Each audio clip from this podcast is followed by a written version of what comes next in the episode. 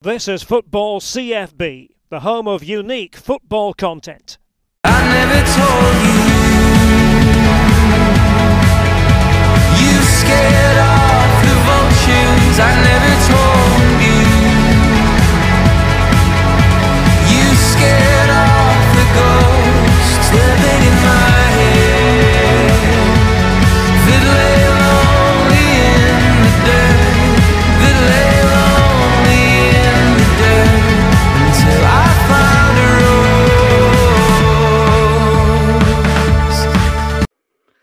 Delighted to be joined on CFB today by Peter Storrie, a man who has worked in football for many years. He's been in high profile roles as chief executive at Portsmouth. He's also worked in prominent roles at West Ham Football Club as well. Now doing consultancy work for clubs in South America and France. All sounds very exciting, Peter. But first of all, how are you? Um, very well, thank you. Uh, you know, considering the, the what we're going through nowadays with the lockdown and everything else, it's um, still kept uh, reasonably busy, but um, um, probably more on the keep fit side at the moment and do, doing things like that. Lots of walking and lots of exercise because there's not much more you can do at the moment.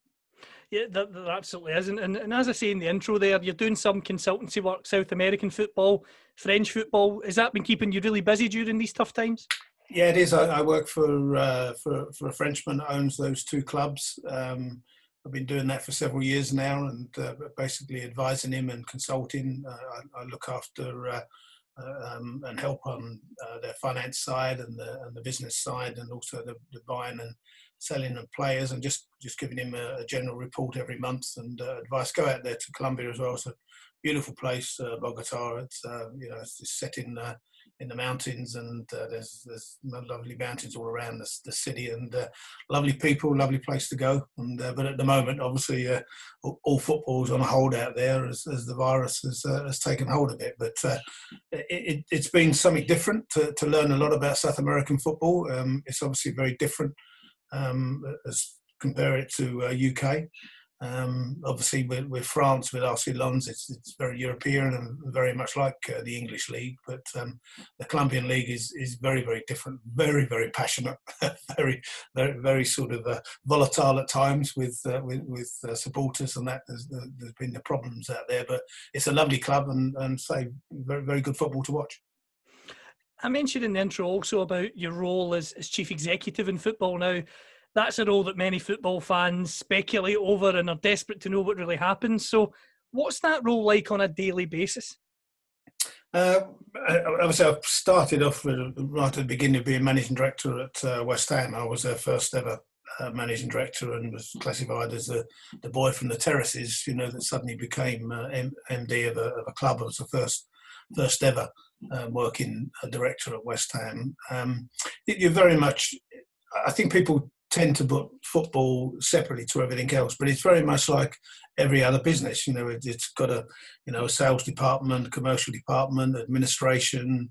Um, you know, it, the same as the most businesses would have. So you're, you're running those. The, the different, the main difference is obviously you have the football side, which is the biggest in, uh, and largest important size. And and I once said at a dinner once, I remember, and, and people looked at me quite surprised, and, and I said, if you compare football is a business to everything else and the decisions that a managing director makes, you can go to your board and say, by the way, um, I'd like to spend uh, 95% of our budget in one go. Um, and the item I want to buy might break down the next day that we actually buy it. And, and that in reality is professional football. You know, you, you, you never know uh, what is what is going to happen in terms of a player, but they're the decisions that you're going to your board to ask them to make. And, and when you are the managing director or, or chief executive, the relationship with both owner and manager is absolutely crucial. How important is it that you can really be a go between between those two crucial elements of the football club? Well, you have to be, and, and of course, you know, very importantly, you have you have to work very closely with supporters and supporters group, which I which I've always done the whole terms that I've done. Um, you know, you, you have to sort of weigh up, you know, as a managing director or chief executive, what the needs the club in terms of improving, you know, the the playing base, and at the same time you have to look at the financial side from the board and the and the owners' perspective of, of what they want or don't want to put in into a club. Um, so you know, often you do find yourself sitting in the middle. But I, have been very fortunate, really. You know, at, at West Ham, they you know worked with Terry Brown, the chairman there, and obviously Harry as manager, and then uh, Portsmouth. It was um, Milan Mandaric predominantly um, and Harry again, and then after that it was uh, you know Alexander Gaydamak. But so I've been very very fortunate to work with people where yes, there's been ups and downs as there is in all types of things, and there's been business, but generally we all we all got on very well. In fact, you know nowadays I look look after Harry, you know uh, uh, all his his um, affairs as his manager and uh, agent, I suppose you'd call it, an advisor. So you know, it shows that we've we've kept close ties. I still see Terry Brown uh, occasionally uh, in London, and uh, uh, every now and again Milan when he's over. So we, you know, we've always had a good relationship, and that, and that is very important. You have to, you have to have that. I imagine the, the key test of that relationship comes every single summer and in January during the, the transfer window. And, and and on the transfer window now, you worked in football at West Ham and Portsmouth, as, as I mentioned. Now, in terms of timescale, you worked at the start of the Premier League era and you worked when the Premier League was really fully established as a global entity. How did the transfer window and the sort of you, what you could call pressure from fans to, to do business. How did that change over your time in those roles? Well, well, it changed a lot. I, I always remember Alan Sugar said in, in the early days of when the Premiership came up that I remember him saying that if we don't do something in terms of diverting a lot, a lot of this money, um, you know, that's going to come in from Sky into youth and academies and, and this side, all that's going to happen is it, it's all going to go to players or to agents. And I think what he said at that time, going back all those many years ago, has, has come very true of, of generally what's happened. But in the end of the day, you, you, know, you have to invest. You have to invest in, in players. You know, you, you if you want to go forward.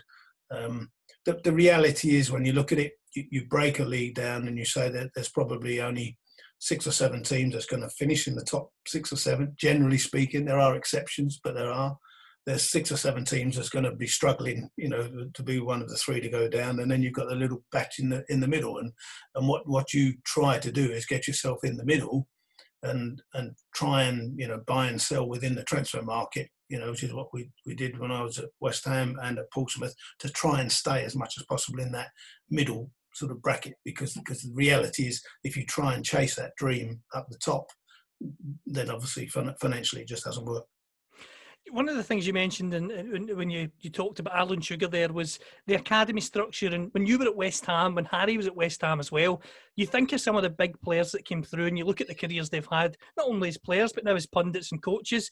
Rio Ferdinand, Michael Carrick, Frank Lampard, Jermaine Defoe, many others as well. I mean, how much pride does that fill you with now when you look back for the role that you and Harry played during that spell for the club?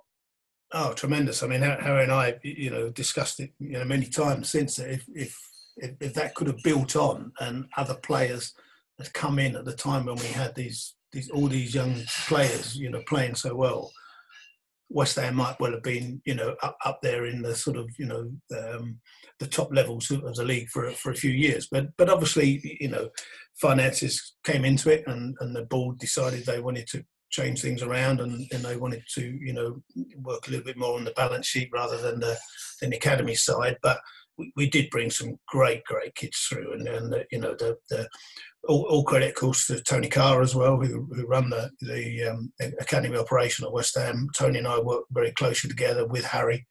Um, Harry would always go down you know on a Saturday morning you know when we were at home to watch the watch the kids as well. And to, to give them the encouragement that they, you know, if they keep playing and keep going, they can come through and, and come into the team. The other really good thing that Harry did at that time, I think, with the academy side, is he put these young players. They didn't just come through West Ham and, and then get their chance in the first team.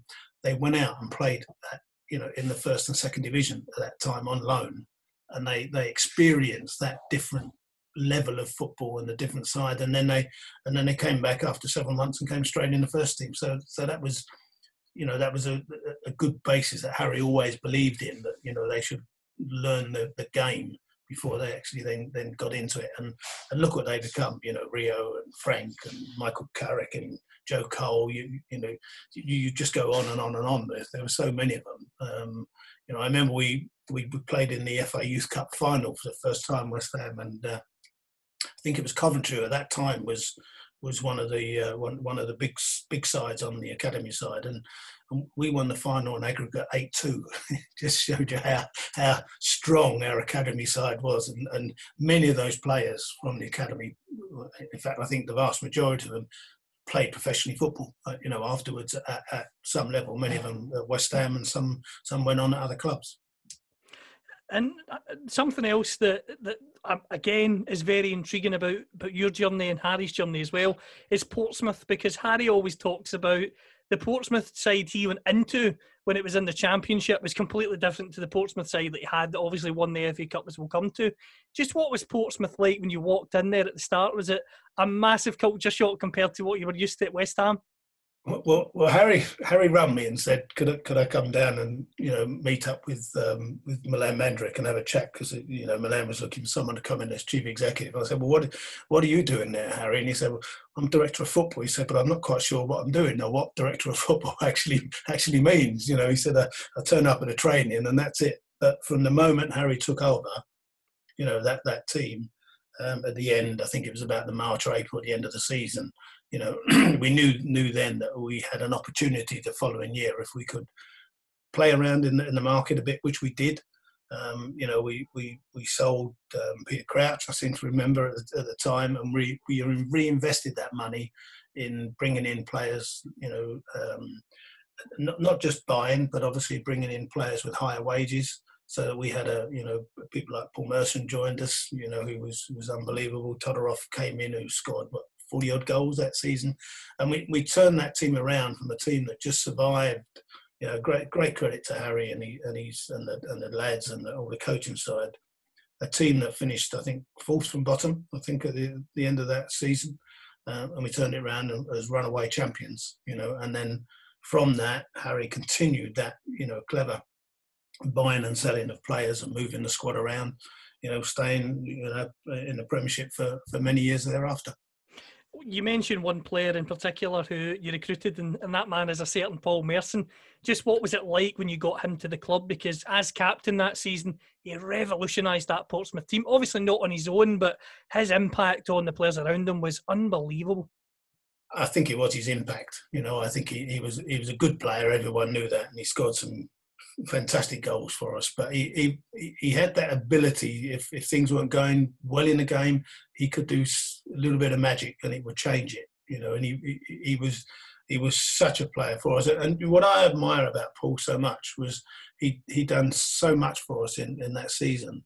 But when it came to the following season, when we got promoted, he said to he came and talked to Harry and, and myself and said, Look, I'm I'm not sure I'm going to make it in the Premiership now. You know, and and therefore he you know he, he stepped back from things at, that time, and, and that and that's a player that knows exactly what, what he can do, and and uh, what what he did for Portsmouth was quite unbelievable that season. It certainly was. It was an achievement, as you mentioned. Keeping the club up to then being runaway champions is is an incredible achievement. And you look at it now in football, you look at the championship now, it's it's the hardest league in, in many cases to get out of and, and to turn it around like you both did is, is superb. And and on Harry himself, you, you've clearly got a strong relationship with him. You you mentioned the fact you're still in, in touch with him regularly now. He's a good friend of yours. Just what's Harry like to work with? Because one of the things I feel he doesn't get anywhere near enough credit for is his tactical ability. People put yeah. down to just man management, but man management can only get you so far. You need to have a tactical element as well, which he, he clearly does if you look at his career in the game. Yeah, what what I uh, think people miss on Harry is is very much the technical side because he he you know, yes his his man management was excellent. He he knew which player to put his arm around, you know which one to give a roasting to, and and, and that that you know he, he he knew players well that way. And then and also in training, he he knew which players he had to train hard and which had to you know. Um, yeah, to give them a, perhaps a day off or a rest, or you know, not not train so much before a game. He, he knew how, he knew how to handle that. So his man management side was good, but what I see in Harry in, in the years I work with him, his ability to change things during a game. You know, he, he would make alterations to, to the team as, as the game was going on, uh, half time as well. He, he, he managed to see things in games to, to change things around and, and, and often, you know, change results by the, by the tactical decisions he made. So I don't think he ever really got the, the credit for that. um, and, and, I, and I think he should do because I, I felt personally that, that, he was he was very that was a very strong part of Harry's uh, management uh, ability. He's he's been a manager in football who's achieved a lot. Um, we'll come to the FA Cup success in a minute, but I've got to get your honest opinion on this one. What was your reaction when he told you, "I'm going into I'm a celebrity, get me out of your jungle"? well, someone told me first about. I heard it. Someone rang me and said, "You know, Harry's going out." I said, "No, get out of it." He, he, he said he'd never do it. He wouldn't do it. Um, but he, you know, I rang him and he said, I don't know what I'm doing, Pete. I've got no idea. Um, he said I made a stupid statement, and he said I'm now I'm now going to go go and do it. And uh, and, and it, went, it went along the lines of um, you know uh, I'm a celebrity. Said, "Oh look, would you come in and do something?" And I offered him a sum of money, and Harry said, "No, I'm not interested." He said, "He said you offer me something, some stupid money like XXX and, and I'll go and do it. And they, came around and did. So, so he, he was left to the, but he'd never ever seen the program. He'd never seen it at all. Sandra had, you know, she knew it. And she kept saying, What are you doing? Jamie couldn't believe it. He, he said, Are you really going in there? But his grandkids always egging him on and say, Go on, go and do it. Granddad, go and do it. So and uh, you knew from day one, you know, watching him, you knew he would be there or thereabouts at, the end of it, and uh, thoroughly deserved it. He, he, he's just so natural, and he was so natural to do it. Um, and I think what helped him as well, Harry, you know, from that dreadful accident he had many, many years ago, he lost the sense of smell. So I think that helped him a, a, a lot because he couldn't smell a lot of the things he was having to uh, to, to eat and, uh, and, and digest. He could taste them, but he couldn't smell them. and that, that probably helped a lot. And were you one of those people with Jamie, Sandra, and, and, and the rest of the family that were on the phone trying to get them to do as many trials as possible? um, well, didn't do that so much, but you know, we, we, I think we all uh, gave him a few votes every now and again, and uh, made sure all our friends and people did. But I, I, think the, the level of voting that he got was was, was massive. So uh, I don't think we uh, we ever needed to do that. and in terms of the the football inside of Harry, we've talked about the fact he's a larger than life character. He's achieved so much within the game, and now out with the game, he's a celebrity, you could say, in his own right, and in different fields. But the FA Cup success at Portsmouth is is something I want to touch on with you because you look at the FA Cup now and it tends to be the same sides. Arsenal have won it quite a lot recently. Yeah. Manchester United under Van Gaal, you had Man City winning at Chelsea as well. Just how when you look at the, the recent record of the cup and look back at winning it with Portsmouth, I mean, it must it must just fill you with pride every day because it's not a, something that Wigan aside as well, you could say happens very often.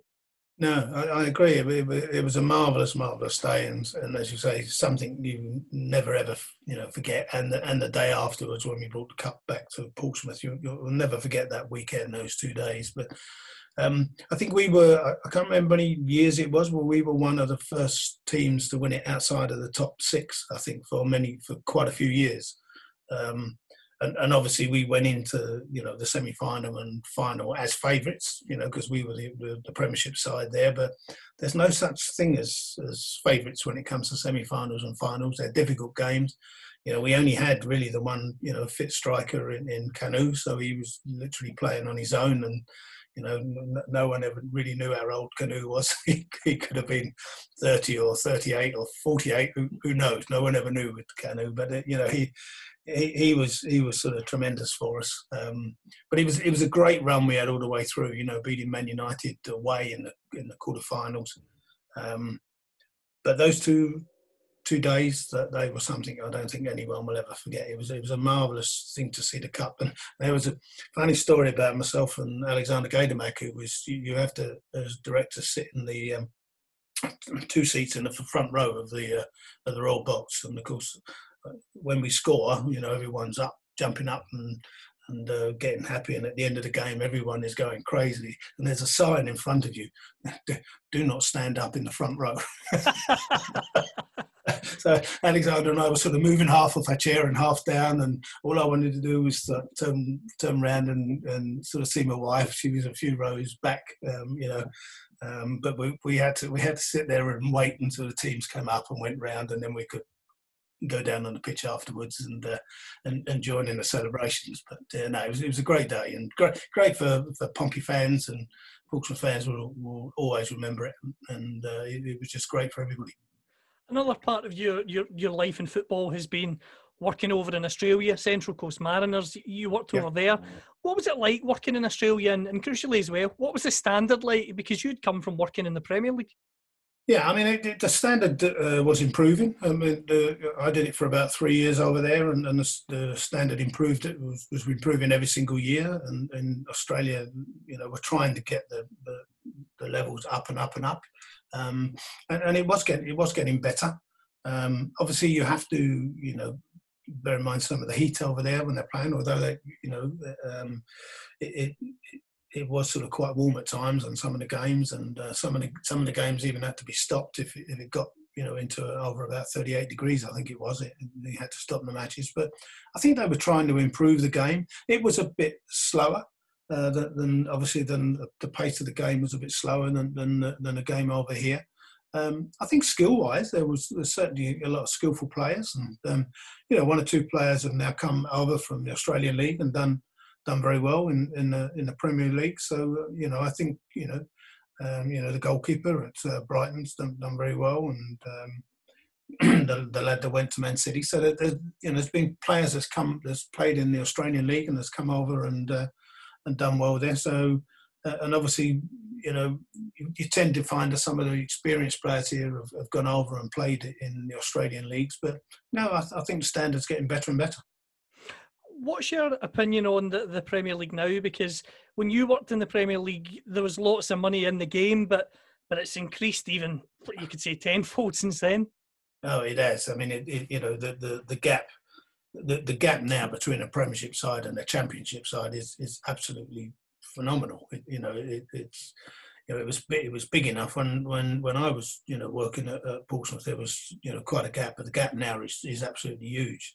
Level of transfer fees now being paid just on on players, the level of wages that what you would call a very ordinary Premiership player is getting uh, has gone through the roof. So um, obviously, I, I, I think the game does have to be careful, you know, going forward um, in, in in terms of you know we could find clubs, you know, go, going out of business. You know, um, you know, a lot of teams obviously at the moment with with this uh, virus are, are suffering, particularly in the in the lower divisions. Um, so I think the you know the Premiership, you know, have invested as much money as they, they feel is fair in, into the other divisions um, from the TV contract. But but I think the golf is, is getting very very large now. In terms of your future in football and Harry's future in football, I know he's. I, I was lucky enough in BTP. I got the chance to, to speak to him for around twenty minutes or so, and and he said, to be honest with you, I'm finished. And when it comes to day to day management, it's not something I see myself doing. Although he said that, do you think if the right opportunity came up that you would see him back in the game because he's clearly well loved and he's got a lot to offer? Yeah. I, I think you can never say no with Harry. I think if, you know, as you say, if the right thing came up, possibly internationally rather rather than you know rather than uh, um, local. But you know, at the end of the day, Har- Harry's you know got a lot on his plate. He's he's doing a lot of different things. He's he's become whereas he was a football manager and a football personality, he's, he's now become an you know a personality now. You know. Uh, and therefore, he, you know, he's he's well loved all over the country, and his audience has changed as well. You know, whereas it was probably you know far more male than it was female. That's even up a lot more since I'm a celebrity. You know, he's, he's more um, in, a, in a wider audience. You know, doing the theatres last year, and we'll be doing them. Well, we're going to do them again this year, but they'll all be um, obviously closed through the virus. But they will all be doing again next year. I think that that has widened. You know, uh, Harry's. Uh, um, audience in, in terms of uh, the, the range of people he sees and that. But will he ever go back into football again? I, probably not, but who knows? Who knows? If the right opportunity came up, who knows? One of the things you mentioned there was it was international football, and without trying to cause you to cause a massive headline and cause a stir, I'm just going to give you my personal opinion. I feel that I know it's been talked about so many times. The fact he never got to manage England, and you look even through history, and Brian Clough never got to manage England for me, it's just utterly bizarre, and it, it frustrates me because even though I'm a Scotsman, I think those two characters, you just think they were tailor made to manage their country. Yeah, I, th- I think personally uh, he would have been a great England manager. I, I think, be- and, and one of the reasons is because what I what, what you touched on as well about he is such a good man manager, and you know with international football you're not with your players week in week out. So therefore, when you have them, you have to build them up and get them into the, the right environment in often in just a few days or, or you know or, in, a, in or during a tournament period. So I, I, think Harry would have been really excellent at doing that. And he was clearly at the time the fans favorite as well um, to go on. But uh, obviously you know whatever the decisions were made I'm you know not privy to the, to those at, at the time um, but but I personally think he, he would have been an excellent England manager. Um, but you know, current manager is doing extremely well. I have to say that. But I think going back at that time, I think that was for me that was Harry's time. I think he was the right person for the job at that time, uh, and disappointed he, he, never got it. And, and I think a lot of a lot of English supporters feel that as well. I think they felt that Harry could have been the person that you know could have just you know ticked the ticked the right boxes for the players at the time. And, and I think a lot of players said that at the same time as well that they you know they would have enjoyed working under Harry, but you know not it wasn't to be, and so you know you, you move on. In terms of yourself, I mentioned at the start consultancy work, South American football, French football. Have you got anything else lined up for the future? Anything you, you, you see yourself doing or, or fancy doing?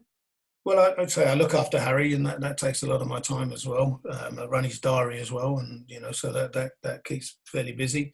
Um, no, I mean, uh, you know, the, I enjoy doing the, the, the work uh, for, for Joseph in the uh, for the Colombian side. That that's very enjoyable, and I enjoy doing that. So, uh, yeah, if any sort of general consultancy in football still came up, yes, I'd be interested in do that. But, but, but a little bit like Harry, not not full time anymore now. But the, the consultancy role and advisory role is is something you know I, I enjoy doing and, and happy happy to do uh, anywhere around. And and it's been it's been interesting in doing it internationally as well. So you know in Australia and Colombia and France it gives you a, a different perspective to the to the English market. Last question for you Peter. And you as I say you've worked in football for many years. You've been involved in consultancy. You've talked about their managing Harry's diary as well. Lots of people see football agency or they see um, directorial roles in football as being something that they're really interested in. But as you well know, it's very hard to get in, into one of these roles and hard to stay in it because you're scrutinised an awful lot as well. What advice would you give to these people that are listening and, and are desperate to get involved in, in the business side of football? Well, I think that I think you need to uh, understand the departments within football. So it, it generally you you need if you're going to be like a chief executive or a you know a, a, role you you need to be able to manage those different sectors. So you need to you know understand and, and obviously IT is a big huge part of it now with, within it but so you need to you need to understand all those various sections. So you need a wide wider business knowledge I think you know commerce and, and business generally um, and then try and get yourself you know in, involved in a, in a club somewhere you know positions do come up and then work your way up from there. I think that's you know that's the, the advice I would give any young people that's interested in, in doing so. Um, you know, appointments do come up. You know, uh, um, you know, you see them advertised every now and again, and um, you know, new owners come into clubs and they want to change things and bring new people in sometimes. So, um, you know, but but that would be my advice: get get a, a general knowledge business uh, background and, and, understand all these various departments that you know that's in football clubs um, because they're generating the income outside of obviously the TV money. A few quick fire ones before you go, just football linked. Who was your footballing hero when you were growing up? Oh, Bobby Moore, without a doubt. Um, you know, Bobby was. Uh, what was great for me was was obviously he was my hero um, growing up uh, as uh, as a lad and as a West Ham fan, and then obviously having the when I became, you know, director of West Ham, meeting him and and um, you know talking to him and chatting to him and getting to know him, that was uh, that that was great for me. But yeah, definitely definitely Bobby Moore.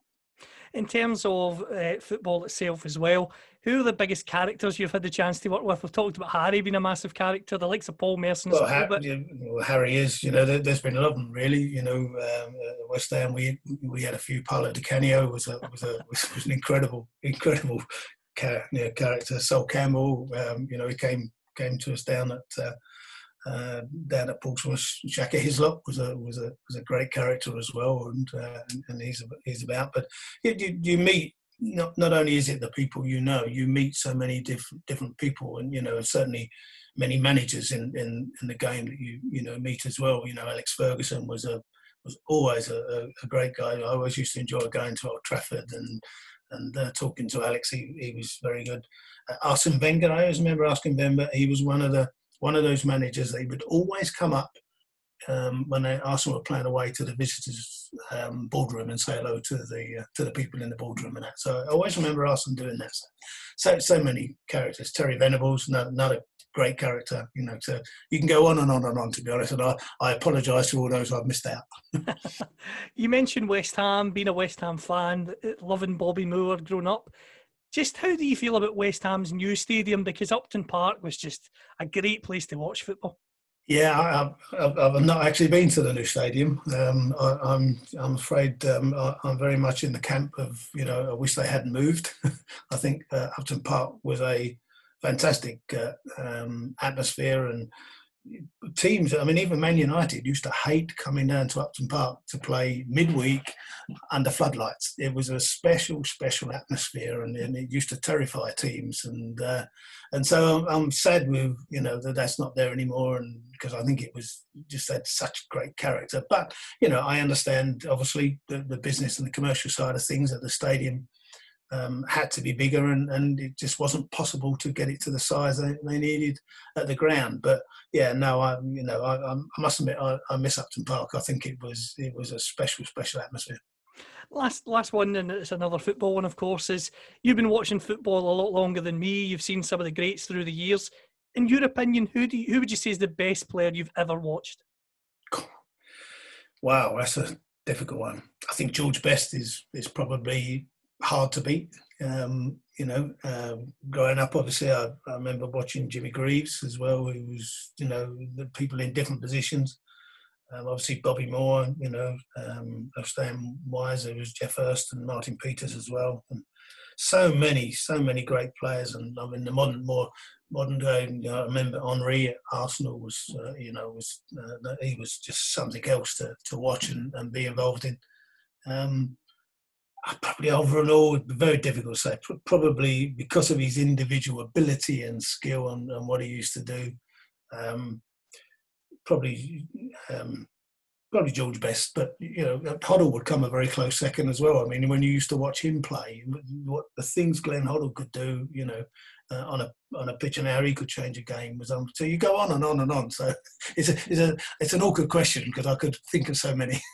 as but as I say, we're, we're, how much you watch football is a, a question I was desperate to ask, and I don't think anyone listening will begrudge George Best being being at the top of that list because a, an absolute genius of a footballer and and someone who's was, sorely missed in the game now as well. Do things with a football you know, that it's just unbelievable. You know, I, I, still remember, I always in my mind, I always remember that goal he scored at Northampton when he went round about nine players and then tucked it in the corner of the net or something. It's, it's the, the, sheer ability for someone to be able to do that is, is, is frightening. And what he could have been if, you know, if it had just, you know, uh, gone on and on and on and on. But, you know, fantastic player, fantastic player. It's been a pleasure, Peter. I really am grateful for you coming on the show. I mean, oh, it's it's not every day you get the chance to get the insight into what it's like working in managing director roles or chief executive roles. So I'm sure it's something that listeners will really enjoy. And, and I thank you again for your time. I really appreciate it. My pleasure. So we'll dive down to the ocean and we'll make our home in a deep sea cave, and our shells will all be open. They'll be filled with song, they'll be filled with song. We'll dive down to the ocean and we'll make her home in a deep sea cave, and our shells will all be open. They'll be filled with song, they'll be